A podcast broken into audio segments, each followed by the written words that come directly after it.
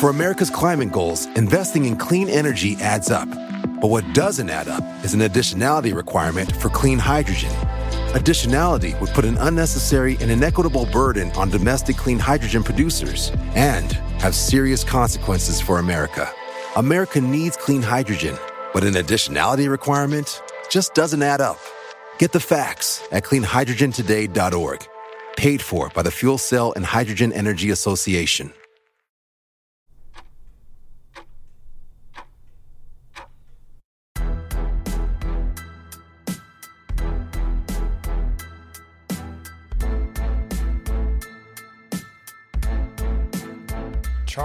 C. Ryrie, former dean of doctrinal studies at Dallas Theological Seminary, said, The solution to the problems of the church today lies in solving the problems of individual Christians, and the remedy is a person, the Holy Spirit. Pretty profound, pretty simple. Welcome in. This is Religionless Christianity. And um, if you're new to the channel here, maybe just checking out uh, this review here. Uh, me and my wonderful wife, Nikki, usually um, we do our main podcast on Saturdays. Usually it's about an hour and a half long episode. We'll look at the news of the week from kind of a Christian perspective, um, do our best to help Christians navigate this crazy world. And then we'll kind of add in a Bible topic as well. And then Monday through Friday, we do five minute daily devotionals, just kind of us walking through the word and giving our thoughts on it. But in between those, or in the past, we have been sort of, we took on this undertaking of reviewing the rise and fall of Mars Hill podcast. And I think we've reviewed almost all of them. There was a couple that came out that we were like, we're not even going to waste our time yeah. on these. So we skipped a couple of them, but recently they did release this new episode 15 and we wanted to take some time out to review this one. And um, so that's what we're going to do today. We're just going to be reviewing just the episode. So there's going to be no news stories no um, prayer requests no bible topics no sermon recommendation. Just going to be straight review. So before we dive into the review and all of that i'd like to say hi and anything you want to get off your chest before we get rolling? Oh, no, I need to get anything off my chest. Like, All right. Not gonna. That's good. All right. So, um, just to kick this review off, um, you know, what did you think of the episode as a whole? Because up to this point, if this isn't the first, or if this is the first review that you've heard of us, we've been quite critical of mm-hmm we call them today's Christianity um, of their company as a whole, and then this podcast as a whole. We've tried to be fair, but we've been a little bit critical. So, what did you think of episode 15 as a whole? I thought what they talked about was exactly what we were bringing up the whole time with all the other um, other episodes we've done on Rise and Fall of Mars Hill. We're like, listen to it. I'm like, yeah. Does he finally get it? yeah, yeah, I liked the whole episode. Um, yep. Good. I agreed with it all. I made some really good points, um, especially near the end. Some things I haven't thought of, which I know you're going to bring up, but yeah, really yeah. good. I thought it was a really good episode. I think, honestly, I think it's the best episode of the entire series. Yeah, I do um, too. And I think that could just be because they spent less time focusing just on Mark Driscoll and Mars Hill. Mm-hmm. And this was more on just sort of the church as a whole, which I think was better. Or maybe that just, you know, is something we care more about. Again, we've mentioned before, we didn't know anything about Mark Driscoll or Mars Hill outside of just we'd heard the name before. Right. But I know I've read a book at least by Mark Driscoll. Yeah, but we didn't really know, know of him or we didn't know about Mars Hill. So maybe that kind of um, colored the way that we heard and listened to the episodes. But uh, I really enjoyed this episode. I saw, I thought it was really good. Um, as with all the episodes, production was really good. Information presented was really good and very interesting. So all around, this was a really good episode. Not a lot to complain about. Um, but I do want to bring up here first that this episode while it is in the Rise and Fall of Mars Hill podcast series, it was very little about Mars Hill again. Um, mm-hmm. So they discussed kind of more American church at mm-hmm. large, a lot more. Um, more about like that mega church culture or like the celebrity church culture. That was kind yeah. of the idea of this episode, which is again probably why we liked it a little bit more. I think it's really important that this is being discussed. People need to realize celebrity pastors are a thing. Yeah, and it's got to be discussed in more than yes. just like your small local church that like, you know, doesn't like the mega church. Like this needs to be brought up on a large scale. So thankfully a platform like Christianity Today or Today's Christianity decided to take this on because it is certainly something that needs to be discussed. It needs to be um, does worked out in our church because we have a lot of problems in the American church. Got a lot of things right, but we do have a lot of problems. So don't want to sugarcoat those. Good to judge. Been saying. Yes, listen to our previous episodes. Christians are called to judge. Constructive criticism. So, all right. so this episode opens, and we only have kind of four main points that we're going to talk about here a lot of good information, a lot of stuff we aren't going to get to. So we encourage you to go listen to it. Mm-hmm. And then we may toss in some other ideas that pop up in our head as we go through. But um, the first point that I really had here that stuck out to me is the episode opens with sort of a back and forth between Joe Rogan and Bill Burr on the Joe Rogan podcast, um, both of whom I would assume are atheists. I may be agnostic, but I'm pretty sure they're atheists. A lot of that conversation is just bleeps. Right. and Mike Cosper, the host, does give you that warning, tells you if you don't want to listen to it, skip ahead. So kudos to them on that.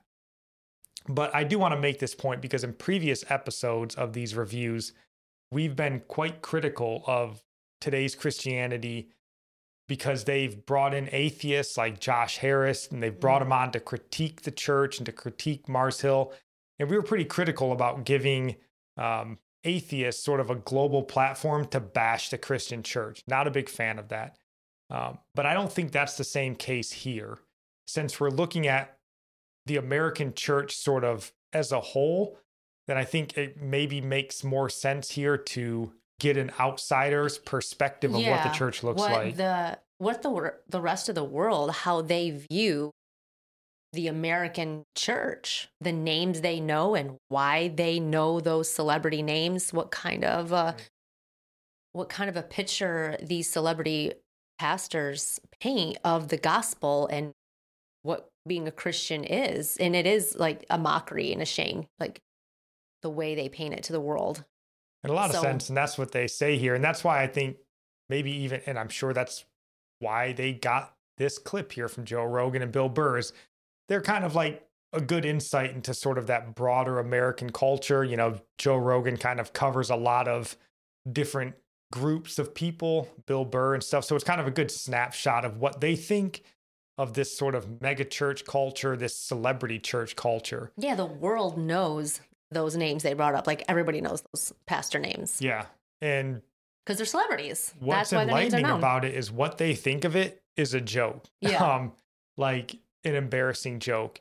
Uh, there's a clip that they play in there where Joe Rogan's basically mocking um, Joel Osteen, talking about you know these super rich pastors going out and buying Rolls Royces, and again, even from a rich celebrity, he recognizes like you're supposed to be a pastor, right? Like that's supposed to be different, mm-hmm. but it's not. It's just the same as us. And then they later show you guys will see a picture on here that I've blurred out a little bit because I do think it's inappropriate, but Mm-hmm. They show a picture of Carl yes. Lentz, who not as well known as Joel Osteen, but he's the former pastor of a church called Hillsong, um, New York.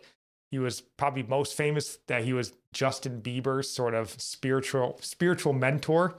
So lift up Bieber in your prayers. Yeah. Um, but they show Rogan this picture, and he sort of like freaks out on his podcast, and it's interesting that just from showing them this picture, he basically nails down to a T who Carl Lentz is. You know, he talks about, oh, this is just a, a guy who's looking to basically score. He's yeah. just a guy that's looking to, you know, meet up with women essentially. And as you follow Carl Lentz's career, yeah, that's exactly who he was. Mm. And um, it was just pretty enlightening to see sort of these more secular men just what their kind of visceral reactions was to people who are supposed to be leaders in the in the church here the christian church Yeah, bringing shame, name that you say you bear. Yeah and i think that's why it's important you know because men and women who would claim to be men and women of god um, if this is the way you're viewed by Mhm. the public at large i would say you if not outright disqualified you're close to being disqualified because first timothy and titus both the apostle paul instructs that church elders and pastors um, they are both to be blameless Mhm. and to have a good testimony um, as a uh, a good testimony to those who are outside the church Yep. and I Me looked too. up in John MacArthur's test uh, commentary on these verses in First Timothy. And MacArthur says a leader must have an impeachable reputation in the unbelieving community, even though people disagree with the moral and theological stands. So he's saying there, like, it's fine if they want to mock you kind of for your beliefs or they think your beliefs are whatever, but they can't look at you as a person and think you're a clown, which is what they did with the Joel Osteens, the Carl Lentzes. Like, Yeah. hey, man, we know what a pastor's supposed to be. These people are a caricature of what a pastor should be. And that's Yeah. should be pretty shameful, I Mhm. think. And, you know, I 100% agree with MacArthur's take on this. Mhm. Um, you know, when you see the unbelieving world kind of just cracking jokes on you and mocking you, um, because they can just see that you're a fraud from a mile away. You can just flash that picture of Carl Lentz, and immediately everyone goes, "Yeah, that dude's not a pastor. No way." Um, Yeah, you're not being persecuted for being godly. Like that's a totally different thing. Like these celebrity pastors might be like, "Oh no, that's just Christian persecution that the world is cracking jokes." Nope. Like not when it has nothing to do with you being godly. It's they're just like, "What a fraud." Because Yeah. it's not even just the outside world. We are supposed to be well respected, have good repute outside the church, but we went to a church where we had a pastor. He wasn't the lead pastor, but he would preach um, fairly regularly. But every time he would get up to preach, he would be dressed pretty ridiculous. We thought, you know, like, you know, just not even just, you know, more modern, but it was almost like over the top Mm-hmm. ridiculous. And so even for us sitting there and listening to him as Christians in this church, we would be like, what is going on? Like you Yeah. almost like you want people to be more aware of you How and how cool Yeah. you are rather Yeah. than what you're preparing, like the message you you're have. wondering about what they're thinking with what they're wearing. Like you know you're wearing something that's um, causing people to wonder about you. right. Because you you're don't just get up on a. Sunday morning and go, oh, what's on the top of my dresser drawer? No, like you're going to a church to preach, like you're preparing for it. So when that's what you prepare to wear, you're doing it for a reason. And it distracts, certainly, it did for us from the message. It did. And yeah, it just made us think like, you know, what is what's his hope here? Like, is he Yeah. hoping to be thought of as really cool and modern or whatever? yeah. Or is he just trying to sort of blend away out of the picture and let the word of God take center stage? It didn't seem that way. I and think yeah, we do need to be very mindful with how we dress. oh yeah. Yeah, everybody just express themselves. So No, and it's funny too because you see that. I mean, you guys have seen that picture of Carl Lentz, and if you're on the podcast, just listen to this. Um, you can look it up if you want to. I don't highly recommend it, but I mean, you can just see that picture, and if you didn't know who Carl Lentz and Justin Bieber were, you would assume Justin Bieber was the pastor and Carl Lentz was a pop star who needed Jesus.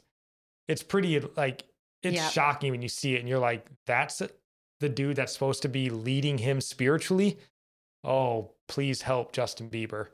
You know, so that was the first big point here. And I think it was very good that it started the episode out like that because, you know, we should be aware of the way that the the unsaved world views us. Um, Yes. You know, if you're painting yourself as a mockery, you're kind of making God a mockery, you know, and, and that's certainly not how. I mean, now again, you can't 100% control the way people think about you. You know, you may say, like, oh, you're going to go lay your hands on someone and they're healed. You want to mock it? Fine. Yes, that's what I'm doing. You know, but when you're trying to be, when someone just looks at a picture and goes, oh, I know this guy. This is a pervert. like, okay, that's a whole different story.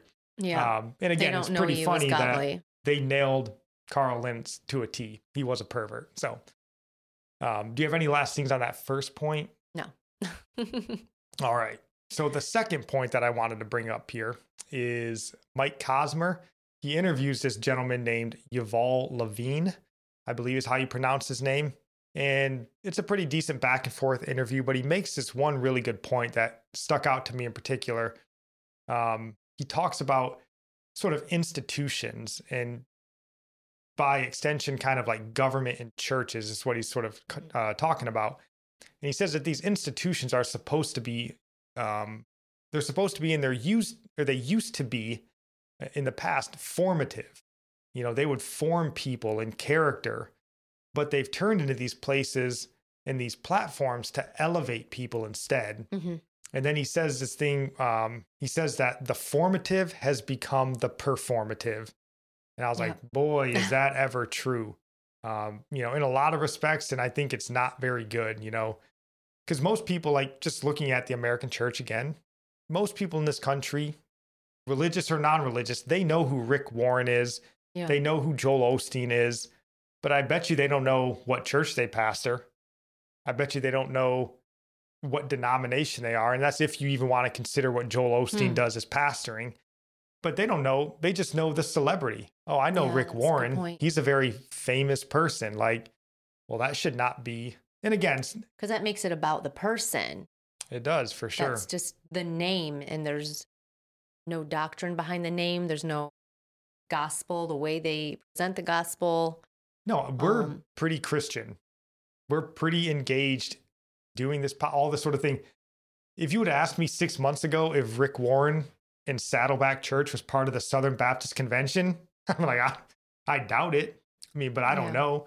You know, I can't even think right now off the top of my head what Joel Osteen's church is called, or whatever that is. It's, I don't even know. But so that's sort of those guys, in a sense, are performative, right? Like the church has become a platform for them mm-hmm. rather than just being formative. And again, some of that is not necessarily their fault. We live in a celebrity culture, but they're certainly not doing what they can to shift the focus away from themselves and back on God well, everything or is church about, or anything like that. Which we brought up before, I think, because it's about them and their vision. It's something they have something new that's done, you know, out outside the Bible. People something new. Yeah. They want this vision, purpose. That purpose driven life. That's what, yeah. yeah, that's what people want. No, for sure. And uh, we discussed this point plenty of times on our regular podcast, but I do think this episode highlighted it very well. Um, that I think a lot of people in the church today sort of view the pastoral position as kind of an easy way to get a leadership position. And then you sort of marry that idea with social media. And then mm-hmm. it's almost like it becomes a brand enhancer. Yeah. And, you know, especially when you get to these churches like Hillsong, where Carl Lentz was a part of, you know, they're already very culturally minded. And, you know, they have people that are trying to kind of build themselves, like build a name for themselves. And these churches that are like you get people that want to build a name for themselves and you partner that with a church that's like desperately trying to get younger and cooler.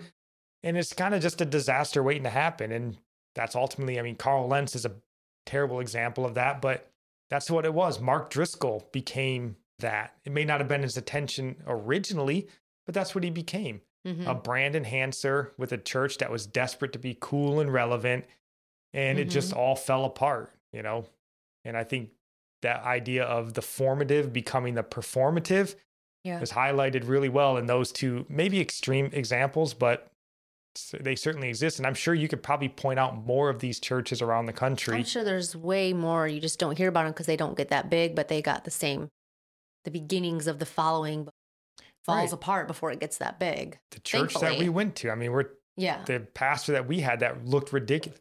The church fell apart. It wasn't ultimately his fault, but it was just a bad situation where, yeah, now when you start unraveling the things and you're like, oh, well, I guess any church that would allow their pastors to kind of like behave like this and the people that were in the youth group and you're like, no yeah, there was a lot of stuff going wrong no. in that church, right? I think, yeah, you need the accountability. These pastors don't have it. No. Or they don't allow someone. Um, this doesn't seem that way. Yeah. Their ability partner, pride, like that's sure sign it's going to crumble. Yeah. And, you know, like being a pastor um, or an overseer, a bishop, whatever you want to call it, it's about so much more than just preaching a good sermon. Yeah you know, there's a lot of people that are just gifted as speakers. Um, a lot of people can memorize scripture and repeat it. There's nothing spectacular about that. But pastors in that position, they're, again, they're overseers of a congregation, they're shepherds of a congregation. They're at times counselors. They're an example for their members to follow. Um, they're people who the members in that church sort of look to to help navigate this world and stay walking on that narrow path. So just being like cool and in touch with the younger generation is so unimportant in the scheme of what a pastor is required to be, where we need to fall back on this idea of churches being formative and forming. And that's just kind of brought to my mind with the Rick Warren and the Saddleback Church. You know, he was a pastor of that church for what, like 30 something years. And then he steps down and there's nobody in the wings that can take over the pastorship, he hires a guy from San Francisco Outside. to come down and be the pastor. That's really odd. Were you not forming your future leaders behind you? No. Like, what's the it's what's bizarre? The, very weird to be in a church that long and go. There ain't no one here that can help us. Let's go and get that yeah. guy. You know. So it just it's weird being cool and being like, I don't know, in touch with the young crowd uh, that should not be your main criteria, but I think it is for a lot of churches today, desperate to get younger and stay relevant. And mm-hmm. um, that is not what the Christian walk should be all about. So, any last thoughts on that point before we get to our third ish point? Nope, go on. So, the third point here, they had this small section in there, a little segment about stolen valor.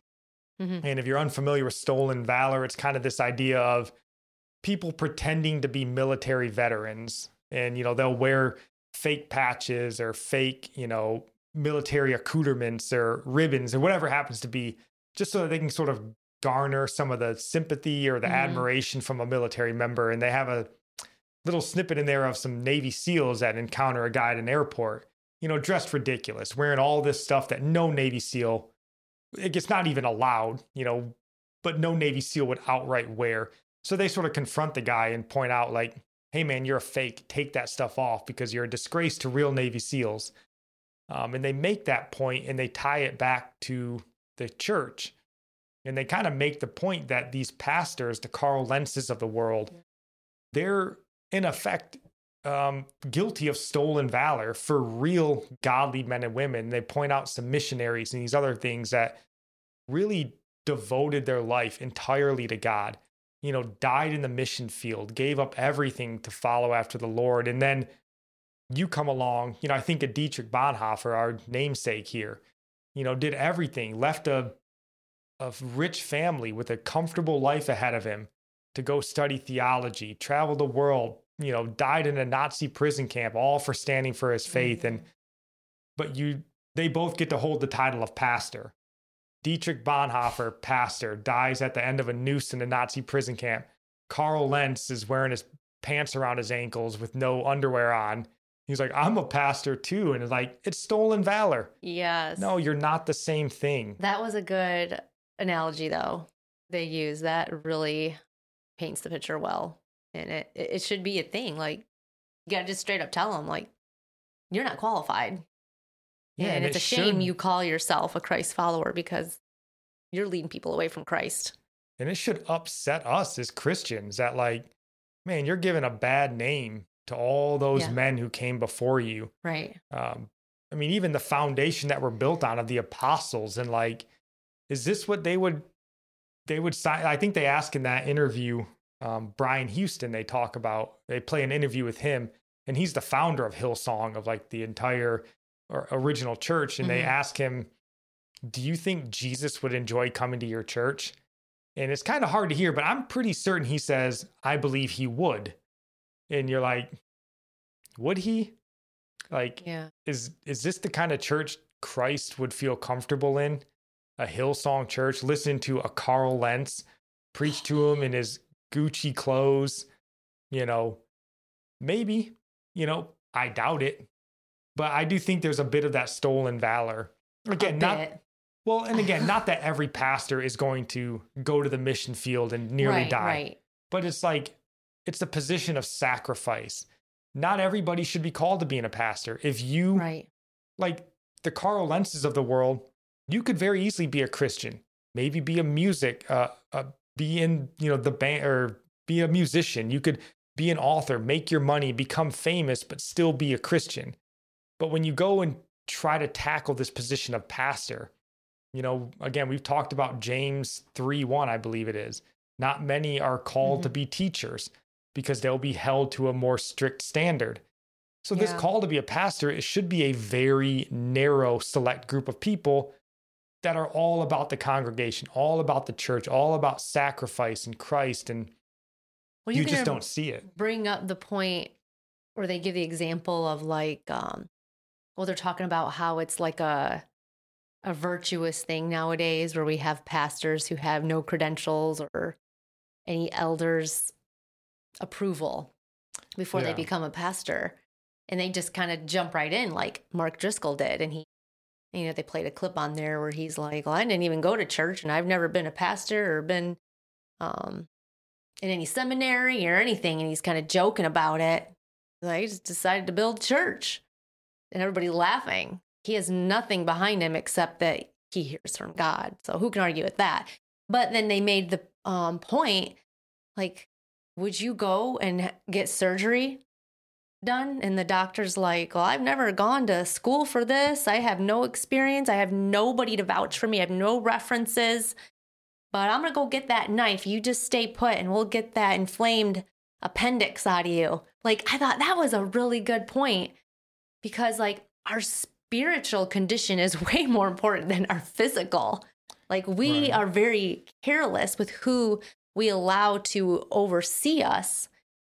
You know what I mean? Like, and you want the best doctor and the best of- everything. But when it comes to pastor, you don't care? Yeah, and this kind of goes to that idea of um I just had a brain fart. I don't remember what I was going to say. But I bet you it was going to be profound. Was it when I was talking about Um, Mark Driscoll?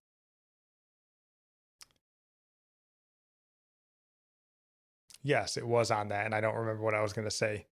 But yeah, and you know, just I forgot what I was going to say, but on that point, it it doesn't mean that you have to go get a, a doctorate in theology to be a pastor.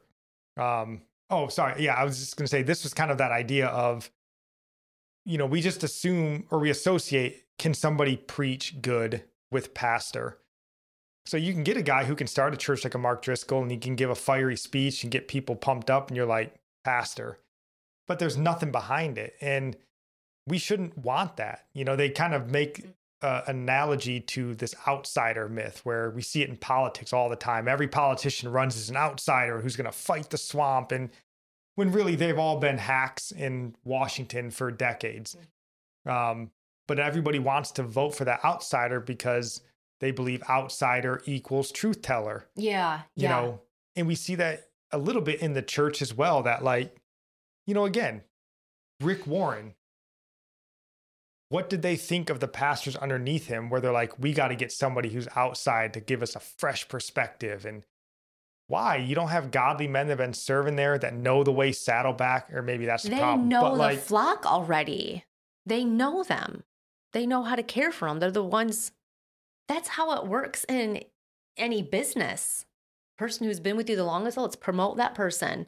Typically, The one who good knows business how things are run. Yeah.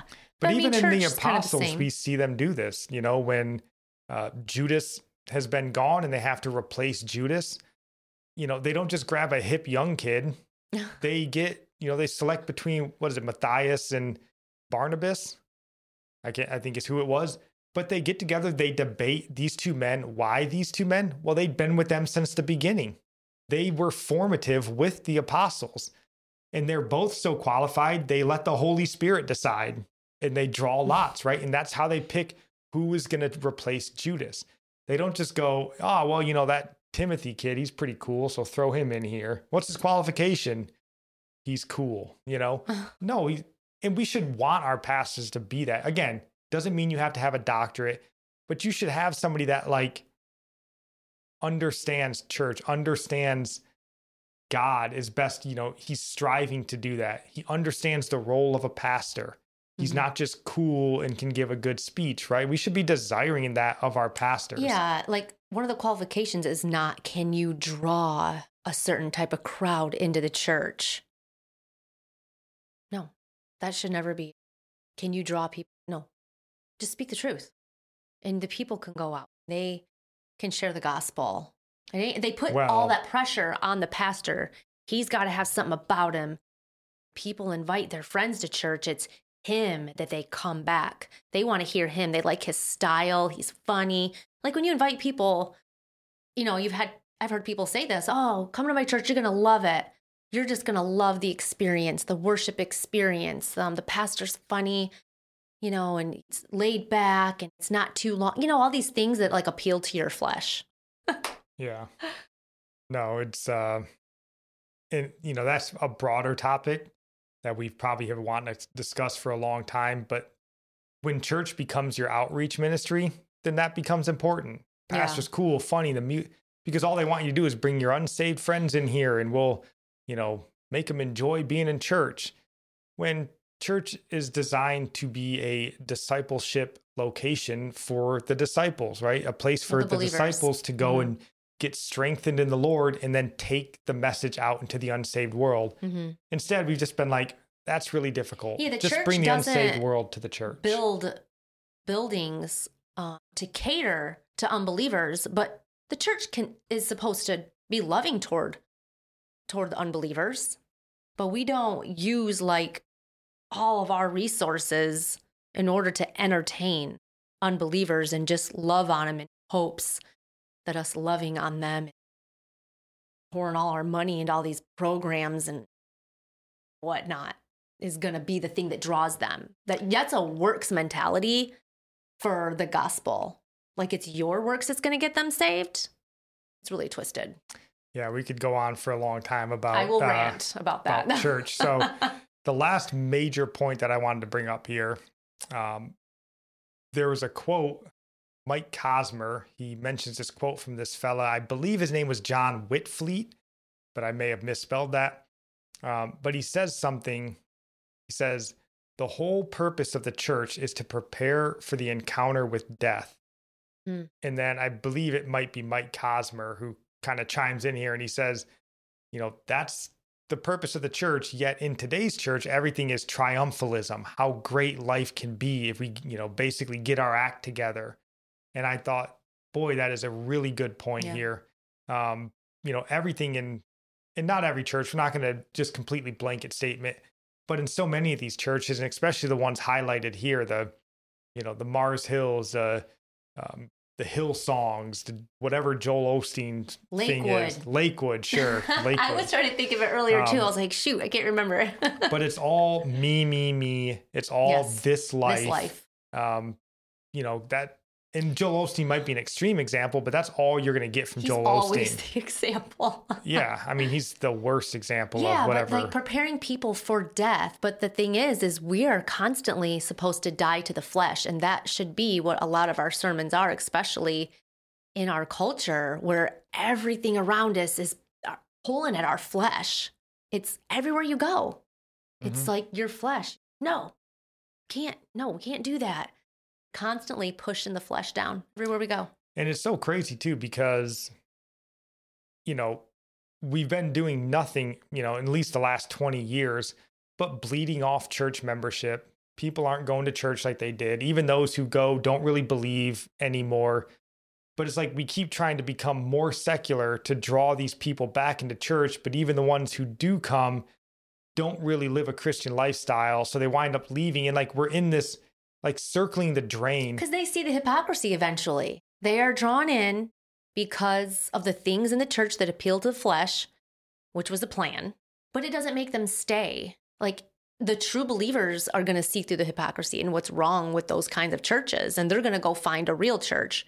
And those people who got saved coming to these churches, they're not saved because of that.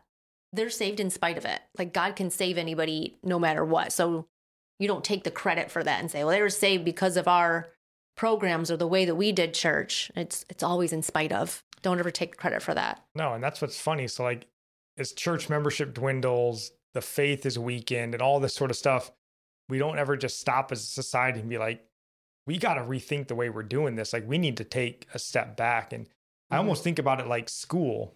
You know, we homeschool our kids and but so often you hear about like all these politicians and you know everybody like they want to fix the public school system and your kids need to be in school and you know you can't teach your kids if you're homeschooling them they need to have proper instruction but our school numbers and our education grades like worldwide are dwindling every year mm-hmm. and you're like so what are you fighting to keep your kids in a poor school that doesn't teach them effectively it's become basically a social program mm-hmm. but you're afraid to pull them yeah, back and teach them program. yourself like and it's almost i mean that's the way i kind of see the church like yep why are you so afraid to just step back and be like yeah the nice music is cool we're just gonna go back to singing some real worship music. Just sing the Psalms. Know, like I was talking whatever happens to friend to today about that. She's just like, the Psalms are enough. She's like, you can't make up any songs that are gonna be better than the Psalms. No, nothing's so, gonna be richer than that. Um, Russell Moore. This is kind of the last point that I have on here because it ties in with the idea of this John Witvliet quote of the church. The whole purpose of the church is to prepare you for an encounter with death. And Russell Moore, um, he was featured fairly heavily in this episode, kind of near the end. They had a pretty lengthy interview. And we're no big fans of Russell Moore, but you know, where someone makes a good point, they make a good point. And he makes an interesting point talking about this preparing for death. And he says um, one of the things that he sees as a big problem in church, at least the last 15 years or so, is that they've removed graveyards from churches. And he said that he's kind of hmm. lamented mm. that point. And he said the reason he liked the idea of graveyards at churches is because every Sunday when you show up to church, it's a stark reminder that this life is very temporary, that we're preparing for the next life to come. And mm-hmm. I never yes. really thought much about that, but I it makes sense to me. And yeah, you know, we should be having churches that aren't talking about how to have your best life now. It should all be about yeah. preparing for the life to come. And it's a reminder if you're say you did have um, a graveyard and then you you walk through and you see the names of people you knew and some of them died too soon you could say gosh they were really godly and they went home early why didn't get they get their best life now why didn't god you know if anybody deserved that long life and all the riches and everything with the prosperity gospel it would have been that person why didn't they have that? But yet they were so content with what God gave them. They were so thankful. And it'll really just make you ponder on the godly people um, before you. And it'll just remind, bring you back to where we're supposed to be. We need to be looking back at like our grandparents and their faith and just how much changed. Like they didn't follow this prosperity gospel. No. Look at what they've been through. Gosh. No. Yeah. yeah um, I definitely do think uh, a good look backwards. Yes. To kind of figure out how to go forward. Yeah, all the, the way, way backwards, we... right into your Bible. Yeah, that's what we need to be looking at. yeah, so those are really our four big points here. Um, I don't know if I had anything else really that I thought I needed to get off my chest here. Um,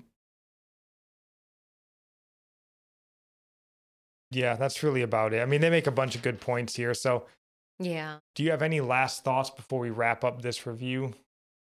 Mm. I mean, maybe I do. Just remember them right now. yeah, I mean, I really liked the episode as I mentioned when we first started. Um, I liked it way more than the previous episodes. So even I would mention for you if you've maybe started listening, but you sort of tuned them out a little bit because, like us, you didn't really care for them that much. Uh, I would give this one a listen because yeah. I think it's worth listening to. And you know, we rag on the American church here a little bit because it's easy to, especially with examples like Osteen and Carl Lentz. We don't mean to be entirely negative. The American church does a lot of good. And there's a lot of great churches, a lot of great pastors, a lot of great Christians. Yeah. But I don't think that should stop us from looking at the bad stuff and being like, all right, well, we still need to fix this and try to correct this error before it bleeds into our congregation or our way of thinking or yes. you know, because Satan's not just gonna sit there and go, well, that's a real godly body of believers over there. I'm not going to, you know, mess with that. No, he's coming for us all, right? None of us are going to just get out of this thing scot free. So we need to be aware. We need to be preparing, um, seeing sort of what's going on in the world around us and either trying to correct it or sort of prepare ourselves against it, whatever it happens to be. So we can be a little bit critical, but it's really, and we love yeah. the American church. We're part of the American church, right? So um, we want it to be as vibrant and we know how vital it can be for the rest of the world. I mean, no one gives like American Christians, no one does missionary work like American Christians. And we need all of that to keep going forward. So when you see someone like a Carl Lentz that's just a huge black eye to the Christian church, you're like, we should all be critical. Be like, no, no, no, that is not what we are. Yeah. That is not part of what we're, we're calling. supposed to call out names though when they're really leading people astray. Supposed to.